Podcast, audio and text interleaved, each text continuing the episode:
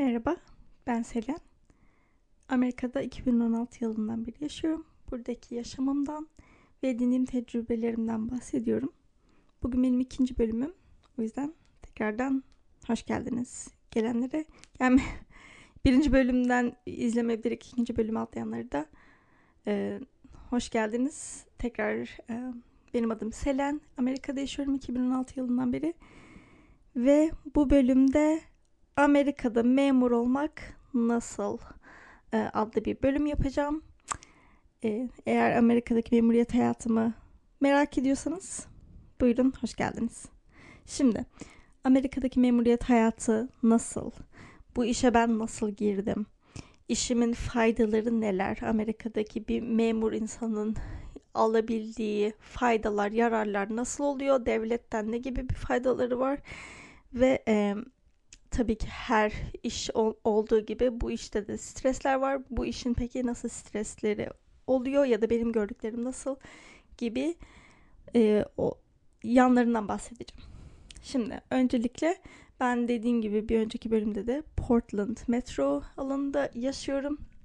E, çalıştığım şehrin ismi ise Beaverton. Yani burada bu Nike'ın headquarter'ları falan var. Phil Knight, Nike, Nike'ı bulan kişi. Ondan sonra Kolombiya'nın doğuş yeri gene Portland, Beaverton tarafları sanıyorum. Ee, yani aslında bakılınca yani Portland'a nazaran biraz daha küçük ama aşırı gelişen ve e, büyük şirketlere ev sahipliği yapan bir şehir. Ben bu şehirde e, şehir plan yani şehir şehir planlama bölümünde ruhsat teknisyenliği yapıyorum. Geçen sene Şubat ayında işim başlamıştım. İşe alınmadan önce tabii ki birçok mülakattan, başka e, yani sınavlardan e, ve e, yani görüşmelerden geçtim diyebilirim ve ben benim bu ilk e, bu işe başvurum değildi. Daha önceden de ben bu bina yani bu devlet binasına girebilmek için birçok başvuruda bulunmuştum. Hatta sanırım 10 kere falan başvurdum hatırlıyorum başka pozisyonlara da. Her açılan pozisyona deli gibi başvuruyordum ki bir gün bu işte yani bu binada bu, belediyede çalışabilmek adına. Ee, daha önceden de belirtmiştim ben üniversiteye iki yıl burada kamu okuluna gittim. Oradan derslerimi transfer e, ettirdim e, bir eyalet Portland Eyalet Üniversitesi'ne. Portland Eyalet Üniversitesi'ndeyken şehir planlama dersleri aldım. E, o sırada yalnız benim e, bir önceki işimin saatleri ve düzen, düzenli bir e, shift'i yani hmm, yani haftalık belli bir programda hani çalışmadığım için atıyorum pazartesiden cumaya işte sabah 8'den e, akşam 5'e kadar çalışmadığım için çok zorladığı için beni e, okula biraz ara vermiştim. Ve bu dönem e, o dönem içinde de ben bir önceki işimde çalışırken de sürekli bu de, devlet binasına girmeye hayal ediyordum bir gün ve sürekli iş başvuruları yapıyordum. Tabii iş buraya gelene kadar daha önceki çalıştığım yerleri de anlatayım çünkü e, bu işe alınmamın en büyük sebebi aslında benim e, şehir planlama okumam ve e, onun için okula gitmem değildi. Yani diplomam ki benim diplomam yok çünkü okula ara vermiştim dediğim gibi. Eğitimime ara verdikten sonradan da e, hep aklımda biliyordum ki ya ben bu diplomayı alacağım hani bir gün adam gibi yani adam gibi demek de yanlış olur ama hani daha düzgün bir işte çalışırım ya da eğer diplomayı gerçekten hani ben okul burada zor bir iş yani hani finalden final ya da vizeden vizeye çalışılacak bir şey değil gerçekten tam zamanlı bütün enerjinizi alıyor çünkü sürekli ödev sürekli proje, essay bir şeyler yapmak zorundasınız. Gerçekten burada okuma yani üniversite üniversiteye gitmesi gerçekten zor Amerika'da o konuda diyebilirim. Ve e, dediğim gibi yani ben e, diplomayı yapamıyorsan Selen o zaman CV'ni geliştireceksin diye zaten e, kendime açıkçası bir şart koşmuştum diyebilirim. Bir önceki işlerimin de yararı oldu. Tabii ben e, Amerika'ya hemen gelip e, güzel işlerde çalışmaya başlamadım. İlk işim benim Portland'daki ilk işim toptan bir satış mağazasında e, fırında çalışmaktı. Bayağı böyle fırından çıkan malzemeleri alıp poşetlere kutulara falan yerleştirip üstüne de etiketleri koyuyordum. Ve ben sezonsal olarak işe alınmıştım. Orada 3 ay çalıştıktan sonra beni e, departman yani genel olarak mağaza çok sevdiği için e, ha, yani e, tekrardan dediler ki Selen sen e, neden bizimle e, kalmıyorsun? Ben de olur demiştim. Zaten o sıra okula gidiyordum. Hani paraya da ihtiyacım vardı. Yani ben kadroya alındım ondan sonra ve bir buçuk yıl orada çalıştım. Bir buçuk yılın sonunda zorlu bir dönemden geçtim. Babamı kaybettim. Burada Amerikalı birisiyle evliydim ve beni aldattığını öğrendim. Oradan yani bayağı hani zor zor dönemlerden geçtikten sonra çalışmaya ara vermiştim. Sadece okula gidiyordum. Tabii ki bu babamı kaybetmekle boşanma arasında bocaladıktan sonra ise e, kendime e, yani ayrı bir eve çıktım. İnternetten 5 dakika tanıdığım bir kızın yanına taşındım. Yani bir yabancı ile birlikte yaşamaya başladım. Onun üzerine bir süre ev arkadaşı değiştirdim. Ve ben tam bu e, boşandıktan ve taşındıktan sonra bu yabancı kızın yanına o dönem çok sevdiğim e, annem gibi gerçekten bana sahip çıkan bir kadın vardı. Shell. E, eski eşimin çok yakın bir arkadaşının annesiydi. O şu anki aslında çalıştığım şehir planlamanın direktörü kendisi. E, bizim bina yani benim şu an olduğum binada Üçüncü katı ise özel bir şirket. Ben o özel şirkette 3 yıl önce yönetici asistanlığı yapmaya başlamıştım. Bu e, çok sevdiğim arkadaş yani arkadaşım hani annem gibi sevdiğim Sherlin vasıtasıyla yani o bana dedi ki Selen böyle böyle yönetici asistanlığı arıyorlarmış neden başvurmuyorsun? Ben işte sana o kadının e-mailini veririm. Benim bir önceki işte yani o çalıştığım yerdeki müdürünün e-mailini falan veririm neden işte girmiyorsun bu işe demişti. Ben de aa süper olur zaten e, hani gerçekten kendimi geçindirmeye ihtiyacım var o dönem işte e, tam e, taşınmayı düşünüyordum hani evlerimizi ayırıyorduk eski eşimle vesaire derken girdim e, orada çalışmaya başladım part time olarak yönetici asistanlığı yapıyordum diğer iki tane bayan arkadaşımla birlikte o şekilde benim ilk ofis işim o olmuştu. Yönetici asistanlığı yani resepsiyonistlik aynı zamanda diyebilirim. Ben o işte bir buçuk yıl kaldıktan sonra de e, şöyle yani tabii ki kolay olmadı. Yönetici asistanlığı yaptığım e, kadın yani bir tane müdürüm vardı ve o şirketin sahibiydi. E, kadın biraz çaçoron e, diye ta- tabir edilebilecek e, huyda bir hanımefendiydi diyelim. Yani hanımefendilikten çok uzaktı kendisi ama neyse. Onun yanında çalışırken e, hiçbir e, yararım yani bir bir, fay, bir faydası yoktu bana işin. Sadece aldığım e, maaştan ziyade. Yani bu ne demek derseniz Amerika'da gerçekten sağlık çok çok önemli yani ve gerçekten e, aşırı boşlanmış bir konu. Çünkü buradaki hastaneler özelleşmiş. Bizdeki gibi devlet hastaneleri maalesef e, yok. Yani paran varsa hastaneye gidebilirsin açıkçası. Paran yoksa da e, yani gerçekten hiç ya olmaması lazım ya da böyle aşırı cüzi bir miktar e, alman lazım ki devlet devletin e, koruması altına girip girebilesin burada Obama Obama'nın Barack Obama'nın çıkardığı bir tane e, hastalık e, sigortası gibi bir şey var. Hani yani ya hiç çalışmıyorsan ya da ay, ayda atıyorum 1000 dolar 1200 dolar gibi aşırı cüzi bir miktar e, alman gerekiyor onun e, o korumanın altına yani o ya, o yararda o yar e, o hastanenin e, sağlık sigortasından yararlanabilmek için ve bu da yani gerçekten hani yalnız başına çalışan kendini geçindiren kendi kirasını ödeyen bir insan için çok zor. Her neyse ben e, yani onu ben bu bilenler bilenleriniz büyük ihtimal biliyordur ama gerçekten Amerika'da sağlık so yani büyük bir sorun diyebilirim ve sırf bu yüzden hastane masraflarını, gelen faturalarını ödeyemeyen birçok insanın ben evsizlikle yüz yüze kaldığını gerçekten birebir gördüm. Her neyse bu e, önemli bir noktayı da burada anlatmak istedim.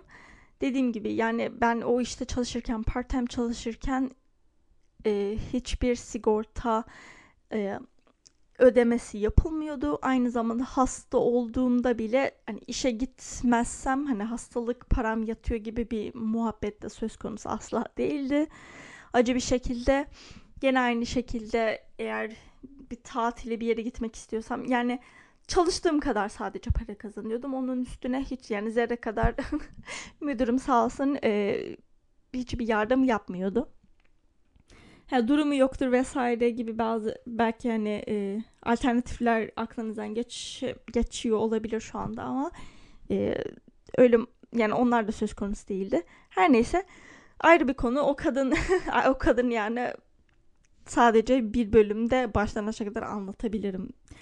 Neyse oradan sonra ben e, büyük bir kurumsal firmaya geçtim ki benim e, sağlık sigortam yapılsın, hastalık paralarım yatsın.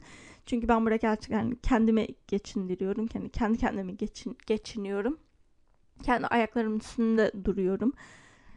Bunun üzerine tabii ki yani kurumsal bir firmada çalışmak benim aşırı yararım oldu. Yine e, birinci bölümde anlattığım gibi emeklilik fonu açıldı. E, oraya yani oraya güzel e, bir maaşımın yani yüzde sekizini ko- koyuyordum onun üstüne gelip şirket koyuyordu. Yani bayağı güzel para biriktirebiliyordum orada. Aynı şekilde sağlık sigortam yapılıyordu, hastalık param yatıyordu e, ve izin saatlerim oluyordu ki ben e, ailemi hani ziyarete iki haftalığına gitmiştim. Çok iyi hatırlıyorum işte geçen geçen yıl Eylül ayında yine yine o kurumsal şirkette çalışırken o kurumsal şirkette de ben e, yani bir araba satıcılığı yapan bir şirkette çalışıyordum. E, buranın en belki duymuşsunuzdur CarMax diye ikinci araba satan büyük bir şirket şirket. Hem müşteri temsilciliği hem de yani müşteri temsilcisi e, görevi gibi oluyor. Yani e, kısmı kısmı da vardı diyelim ama e, büyük yani büyük bir kısmı ben tapu tapuları e, ibraz ediyordum e, tapu imzalıyordum. Yani tapuları e, kontrol edip onlara ayarlamasını falan yapıyordum. Bu e, yeni arabasını alan veya satanların e, ruhsatlı, ruhsatları ile ilgili. Neyse bu yani bir, bir önceki işim de burada orada çalışmak olmuştu. Ben orada çalışırken de sürekli bu devlet binasına gelmek için deli gibi bakınıyordum. Ee, ve bu iş başvurusu açıldığında, bu ruh, ruhsat teknisyenliği açıldığında e, sınav sınava girdim. San, yani o kadar çok sınava girdim ki bu devlet binasına alınabilmek için açıkçası şu an nasıl bir sınavdan geçtiğimi hatırlamıyorum bile ama sanırım e, yani böyle daha çok hani müşteri temsilciliğine yönelik sorular sorulmuştu. Ondan sonra böyle küçük bir essay yazmam gerekiyordu sanırım hani deneme yazısı gibi bir şey. Ee, hani böyle ba hani normal ortalama soruları hani e, nasıl denilir yani hani genel kültür soruları falan da sorulmuştu diye hatırlıyorum. Neyse öyle bir sınavdan geçmiştim. Onun üstüne de iki tane yüz yüze hani görüşmeden geçmiştim müdürlerimle vesaire derken öyle sonunda alınmıştım işe. Hatta ben alındıktan sonra e, şimdiki müdürüm de demişti ki bizim seni iş almamızın e, büyük bir nedeni evet enerjin çok güzeldi ama e, tapu yani bir önceki işte araba satışlarında tapuları halledebilen, halledebilen bir insan bu iş yerinde de ruhsatları hal, yani hayli halleder gibisine bir laf etmişti. Yani buradan çıkarabileceğimiz ders nedir? İlla gerçekten bir iş yapabilmek için elinizde diplomanız olmanıza gerek yok. E, tecrübelerinizle CV'nize doldurup elinizde e, o işe yarar sağlayabilecek ne varsa gerçekten e, alın yanınıza, cebinize, başınızı da dik tutup herhangi bir işe yani deli gibi başvurduğunuzda yani azimle azimle yapılan her işin sonu gerçekten mükafata dönüşüyor. Şimdi bu kadar e, övdükten sonra kendime bu işimin yararlarından bahsedeceğim. Yani Amerika'da memur, memuriyet nasıl? Tabii ki pazartesiden cumaya 8'den sabah 8 akşam 5'e kadar çalışıyorum. Bence bu bazılarınıza sıkıcı, aa çok yorucu gibi gelse de bir önceki işimin saatleri ve günleri haftalık plana göre çıktığı için aşırı zorluyordu. Bazen sadece pazartesi çalışıyordum. Sonra iki gün çalışıyordum üstüne işte perşembe günü bir daha diğer işimde. Bazen gece eve 11.30'da geliyordum. Sabah erken kalkıp 8'de işe gitmek zorundaydım falan derken yani düzensizlik beni en e, yoran ve mutsuz eden şeydir. O yüzden ben e, pazartesiden cumaya ve sabah 8'den akşam 5'e kadar hatta akşam 5'e kadar bile değil 4.30'a kadar çalışıyorum. Çünkü müdürümün kıyayla dedim ben yarım saat mola alıp 4.30'da çıksam nasıl olur? Çünkü herkes öyle yapıyordu. O da okey dedi. Ve o şekilde e, 4.30'a kadar çalışıyorum. Yani gerçekten benim için çok iyi bir e, program diyebilirim. Zaten evim de çok uzak değil. Ee, yani sabahları 20-25 dakikada gidiyorum. Akşamları da bazen 30-35 dakika sürüyor evime gelmek. Sonrasında başka yararları de, ne derseniz sağlık sigortam çok iyi. Bir önceki işime yani o kurumsal şirkete kıyasla ne kadar iyi derseniz şöyle. Dediğim gibi Amerika'nın hastaneleri ve sağlık konusu özelleştirilmiş. Parası olana adam gibi hizmet var, olmayan da gerçekten paranızın hiç olmaması lazım ki o dediğim gibi Obama e, yararına girebilesiniz. Şimdi bir önceki işim de benim e, maaşımdan aylık hemen 120 dolara yakın bir e, kesintiye uğruyordu ki sağlık sigortamı e, geçiş yapması adına değil mi? Bunun üstüne yetmiyormuş gibi bir de üstüne e, a, ne kadardı? Yılda 2500 dolara yakın cebimden e, benim masrafları karşılayacağıma dair dair bir yani kontrat gibi bir şeyim e, vardı diyelim. Yani 2500 dolara kadar ne kadar masraf varsa ben hast, bir hast, hastaneye gittiğimde benim cebimden çıkmak zorundaydı.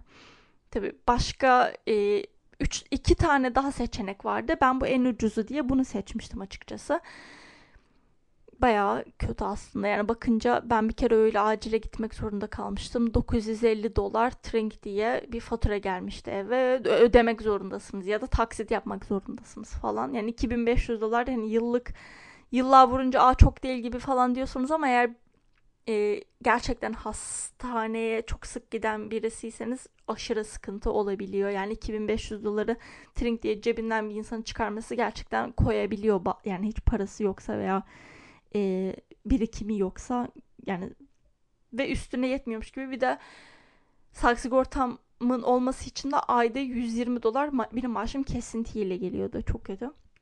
Her neyse bu işim ise maaşımdan e, hiçbir şey kesilmiyor. Yani devlet dedi ki biz senin sigortanı biz ödüyoruz. Senin maaşından bir şey kesmiyoruz.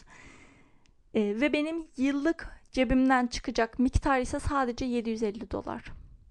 Dediğim gibi bir önceki işim 2500 dolardı ve bu işimde sadece devlet diyor ki 750 dolara kadar senin cebinden para çıkartır. 750 doları vurduğu anda ama e, yani faturaların onun üstüne e, hepsini biz karşılıyoruz diyor ve bu gerçekten süper.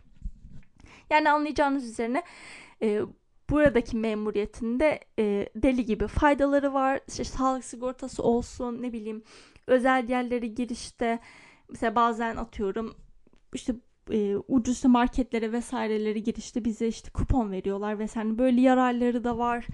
Ondan sonra yani düzenli saatleriniz var. Hani dört buçuktan bir dakika bile kal- fazla kalmak zorunda değilsiniz. Anında ben ceketimi alıp çıkıyorum deyip çıkabiliyorsunuz. Tabi bazen yapmıyorum ama 5'e kadar bazen inek gibi orada oturup çalışıyorum ki pazartesine yüklü miktarda iş e, transferi yaptırmayayım falan diye. Yani tabii ki bu benim bu tamamen benim gerzekliğim. Her neyse böyle yani sonuç olarak Amerika'da memuriyetinde gerçekten güzel yanları var. Şimdi son olarak yani toparlamak gerekirse bu kadar aa harika, mükemmel diye anlattığım işte memuriyet hayatı falan filan aslında e, her işte olduğu gibi bu işin de deli gibi sıkıntıları var. Yani pazar akşamları bazen panik atarak geçiriyorum. Çünkü ertesi yani ertesi günü kalkıp işe gitmek istemiyorum diye.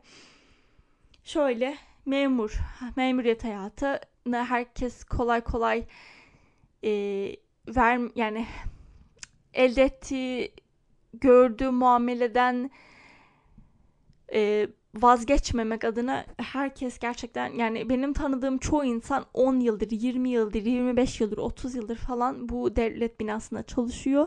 Bunun sıkıntıları ise şöyle oluyor. Ben burada 20 yıldır çalışıyorum. Yeniler bana hizmet edecek. Yeniler işi benim yaptığım gibi yapacak gibi aşırı devasa bir e, sorunla karşılaştım. Yani ya da böyle muameleyle karşılaştım diyeyim daha doğrusu. Maalesef burada yani insan kaynakları var ama insan kaynakları da biraz yavaş işliyor. Bazı sorunlar falan yaşadım. Baya yani hatta hayatımı cehenneme çevirdiler iş arkadaşlarım yazın falan. Yani böyle iş tabii ki de böyle sorunlar her iş yerinde oluyor farkındayım. Her işin stresi var. Her işin zorlukları var. Onun da farkındayım. Yani ben sadece görebildiğim kadarını görüp iyiye odaklanmaya çalışıyorum. Aa evet sağlık sigortam yatıyor. işte çalışma saatlerim iyi vesaire. Hani bunlara odaklanmazsam eğer gerçekten yani bu işte yapıl bazen çekilecek dert değil. Yani gerçekten ceketimi alıp çıkmak çok istiyorum bazen. Tabii ki böyle sorunları böyle sorunları da oluyor.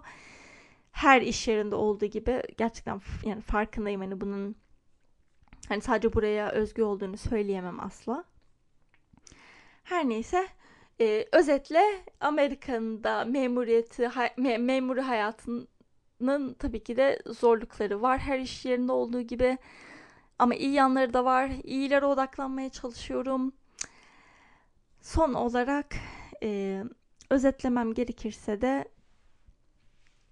gerçekten söylediğim gibi bir işe girmek için illa o işin okuluna gidip kitabını yalayıp yutup işte master'ın doktorasını yapıp vesaire hani çok işte e, birilerine bir şeyler kanıt eğer hani gerçekten içinizden gelmiyorsa birilerine bir şeyler kanıtlamak zorunda değilsiniz. Sizin dediğim gibi tecrübeyle, CV'nizi doldurmakla, kendinizi geliştirmekle, bu dil olabilir, kurs olabilir, başka bir şey olabilir. Yani iş fırsatı olabilir. Bunun yani her şansı bir fırsata çevir yani çev, çevirerek e, ben yani bu binanın önünden geçerken ya bir gün acaba içine girebiliyorum ne kadar hoş bir bina sürekli önünden geçerek bunları düşün yani bir gün acaba hani böyle güzel bir yerde çalışayım iç geçinerek önünden geçtiğim bir binada şu an çalışıyorum.